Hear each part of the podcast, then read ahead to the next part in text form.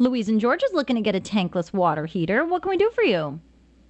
Uh, I am interested in having one, but I am skeptical because of all the things I've heard that they're very expensive, and also you have to have a specialist to install them.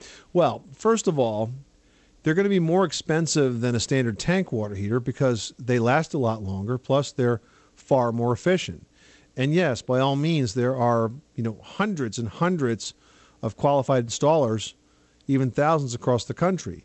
You will find occasionally a plumber who's not familiar with them and never took the time uh, to learn how to install a tankless water heater. I mean, let's face it, the water heaters are getting more complex and they're getting more efficient, and that's a good thing because that means that they're more efficient.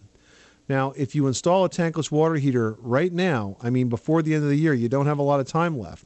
But if you do it right now, you can actually earn up to a $1,500 federal tax credit by purchasing a high efficiency unit because that tax credit program runs out at the, at the end of the year. But if you do it now, you can actually reduce the cost of the unit by a substantial amount.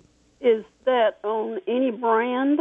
No, it has to be a qualifying unit, and most quality manufacturers have units that qualify. Uh, a good website for you to start with is Rheem, R H E E M dot com. And right there on their homepage, there's information on the energy efficient tax credits as well as tankless water heaters. Okay. And I think there's a dealer locator there too, so you can certainly find an installer that way. Okay, so Rheem is really a brand name, isn't it? It is, R H E E M dot com. It's an excellent brand. Okay, very good. Can you give me an approximate decent price? Now, this is going to be a measuring tool that you can use. It really depends on how many bathrooms that you have in terms of which model uh, that you might need, but you want to buy one that's just the right size for the number of bathrooms. It usually starts with one to two bathrooms and goes up to two to three, and then three full baths and, and more.